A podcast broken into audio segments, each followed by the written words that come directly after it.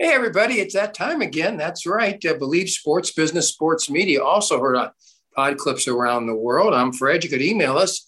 Hope you do. Sportsfred at AOL.com. Sportsfred at AOL.com. Art Source of Galaxy Sports in Pennsylvania, former kicker for the Rams and the Trojans of USC, with us. And Art, okay, uh, I, am going to take credit for this. Uh, when uh, the NFL put up the sham negotiation, as far as Watson was concerned. I said eight to 10 games, ended up 11 games.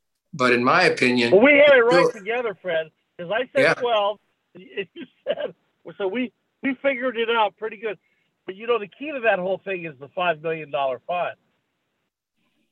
So he has actually well, spent a lot of money. But you know, if your five-year contract is 230 million, and you get fined five million and you get fined for not playing the games. So it ends up you're only making 223 million. That's not bad. Yeah, but you also have to realize that he had to pay off 25 other people. now, let's let's be straight here. Um, you know, I know Rusty Hardin's a great lawyer, but if if I'm representing these people and there's 25 plaintiffs, I have a funny feeling that was at a point where maybe in 300,000 and 500,000 per person.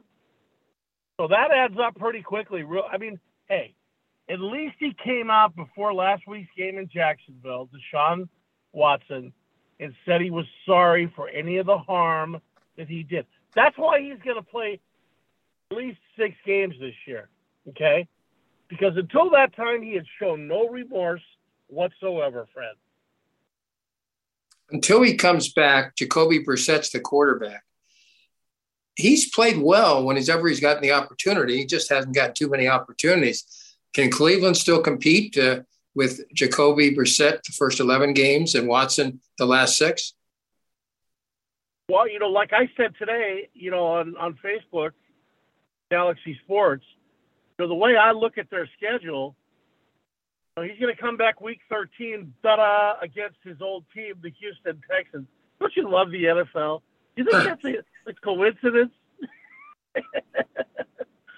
but seriously, Fred, they'll have a chance to be seven, seven and six, eight and five, you know, somewhere in that range, because that's a damn good football team.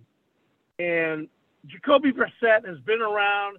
He learned the offense. He's been with Brady before in New England he, he is a, a, a really good top notch backup quarterback. His job is to let that Cleveland defense do what they do, run the ball, make the right plays, don't make any mistakes. And I think that team, like I said, could be eight and five heading into their, you know, last few games. Is the NFL fooling anybody? No. Come on. I mean, honest to God, did you see the article in the, on MSN today with uh, with Jimmy Haslam. Did not saying that you know he'd be the first one to admit that because he's a superstar quarterback, he got treated differently from anybody else that went through a situation like that. And that's what's wrong with this entire country, Fred. There's rules for those who are privileged, and there's rules for those who are rank and file. And until we have equality under the law for every American citizen, we're just pissing in the wind. I hate to say it. Does that mean everybody? Everybody. Or Even does it mean Donald every... J. Trump and, and Hunter Biden and, and the corrupt Washington, both sides of the aisle there. I mean, hey, how about how about Dick Cheney's daughter, who raises fifteen million and then puts up like a six million dollar fight and has nine million that she retires and walks off into the sunset with, or possibly runs for president, or uses to do whatever she can to piss on Donald Trump's parade. I mean, this is what I'm talking about. There's so much hatred in this world, Fred. I don't get it. Do you have time to hate people, honestly? All right, let, us switch to uh, baseball for a moment. Um, sorry, Lou Gehrig, you are not any longer the luckiest man on the face of the earth. After Wednesday night save by Craig Kimbrel of the Dodgers, Kimbrel of the Dodgers. He didn't pitch well. Two guys got on base, but he did uh, get the save. Dave Roberts is now the luckiest man on the face of the earth. Your thoughts? Yeah, he definitely he definitely wandered through that that Irish patch. Uh, yeah, I, I got to agree with you there. You got a guy that's converted 84% of his saves, 21 out of 25. He's got a 4.46 ERA. And, you know, we complained about Kenley Jansen. I wish we had Kenley Jansen right now. you know, and I mean, his whip is 1.56, which there are not closers that have whips like that. So, yeah, the Dodgers have everything going for them. I mean, other than the fact that they benched Bellinger now, because I guess a 206 hitter, but then again, they're playing a 177 hitter in Max Muncy. He's actually been playing pretty well of late. But how about, you know, you get real hot for the end of July through August and you get your average up to 177. Is that a bit scary, Fred? Well, yeah, and last year Bellinger at 165, so he's actually 40 points better than that. Uh, and your point about your point about uh, Muncy, well taken. But let, let me state this: uh, the Dodgers lose uh, on Wednesday, uh, on Thursday, five to three. Ta- folks, we're taping this Thursday around 3:24 Pacific Daylight Time. Dodgers lose five three. Bellinger made another great catch in center field. So the point is, my opinion is, if he hits 220, he's saving more runs.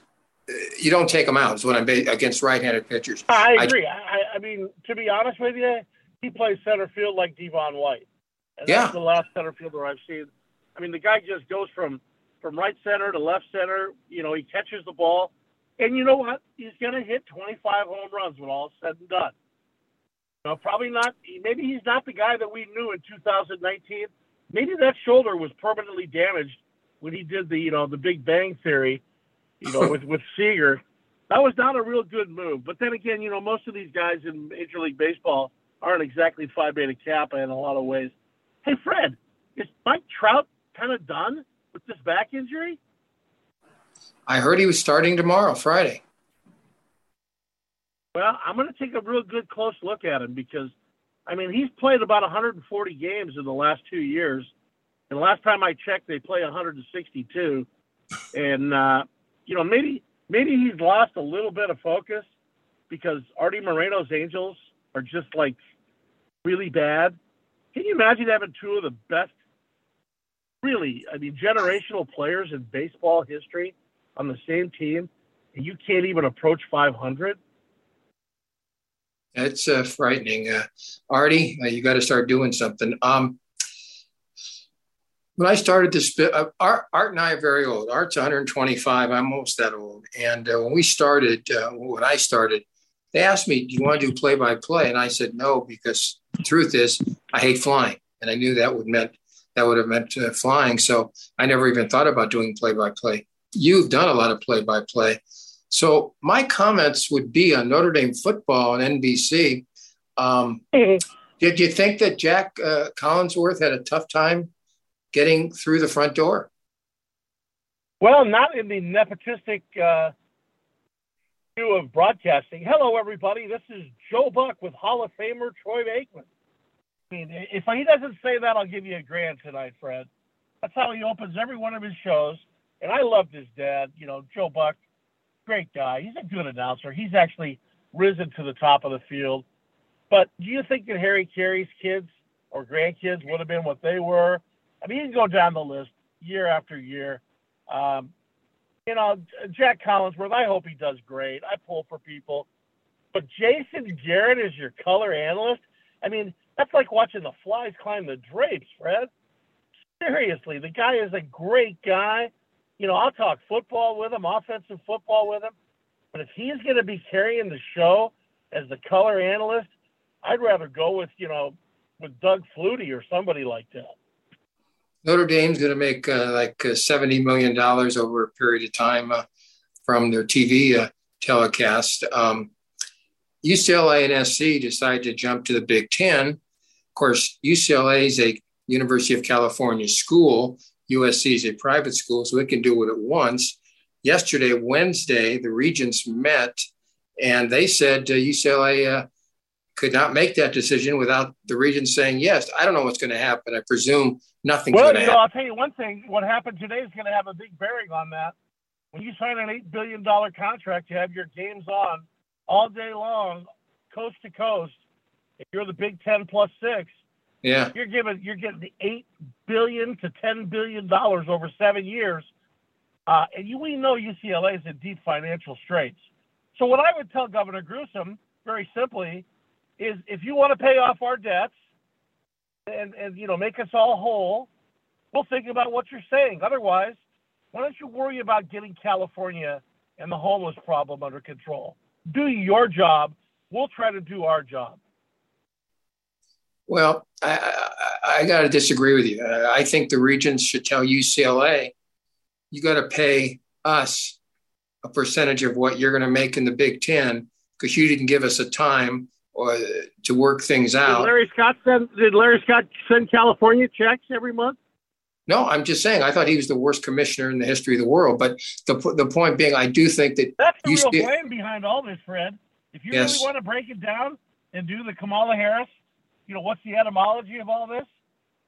Here's the reason why football has NIL, why football has the transfer portal, and why the situation that's arising with the Big Ten and the Pac 12 has happened because of his lack of understanding and fighting with direct TV of all people, Fred. And you know that as well as I know that.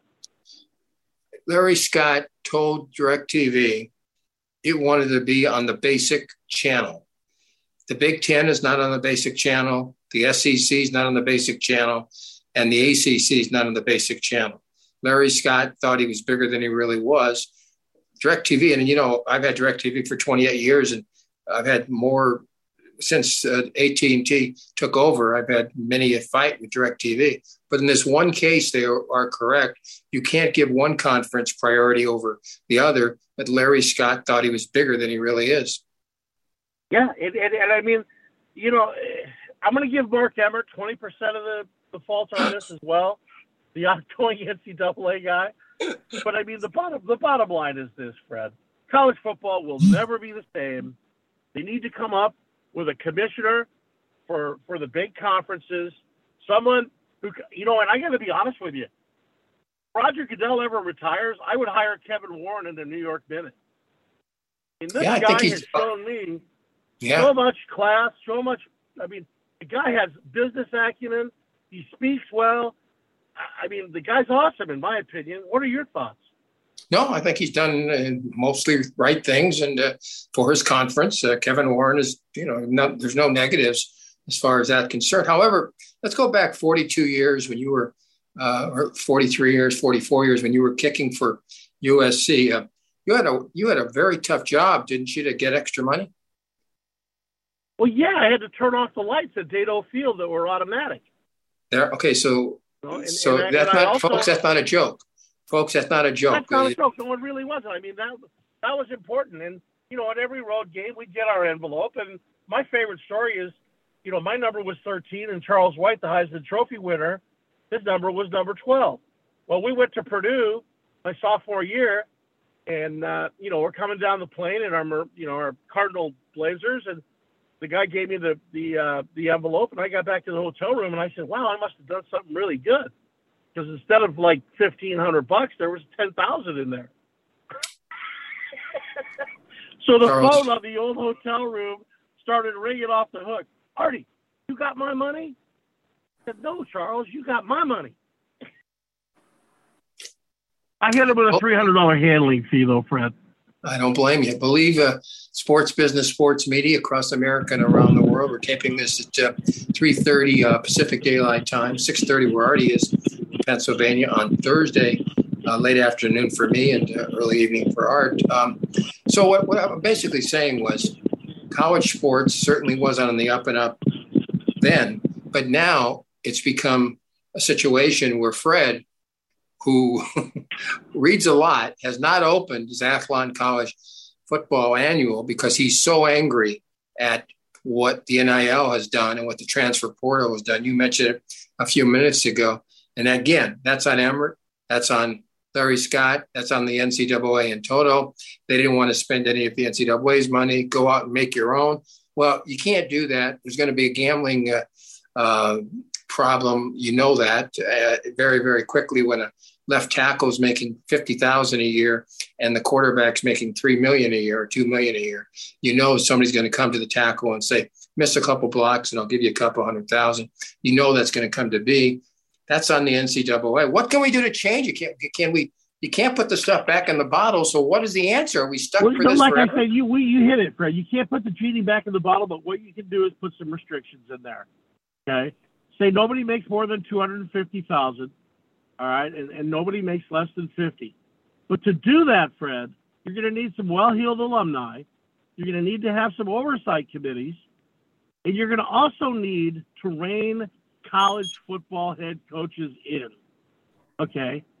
Because they're, they're the same guys that speak with forked tongue.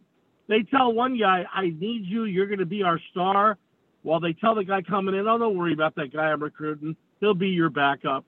You know, it's a different story for each different guy. And this has gone on, you know, since since the 50s.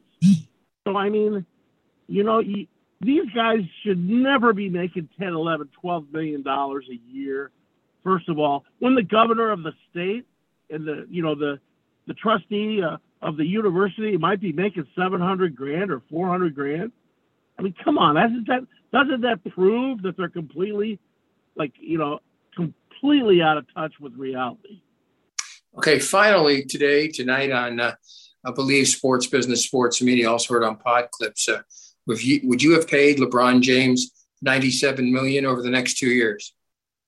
I would have showed him the door, Fred. The GM slash power forward.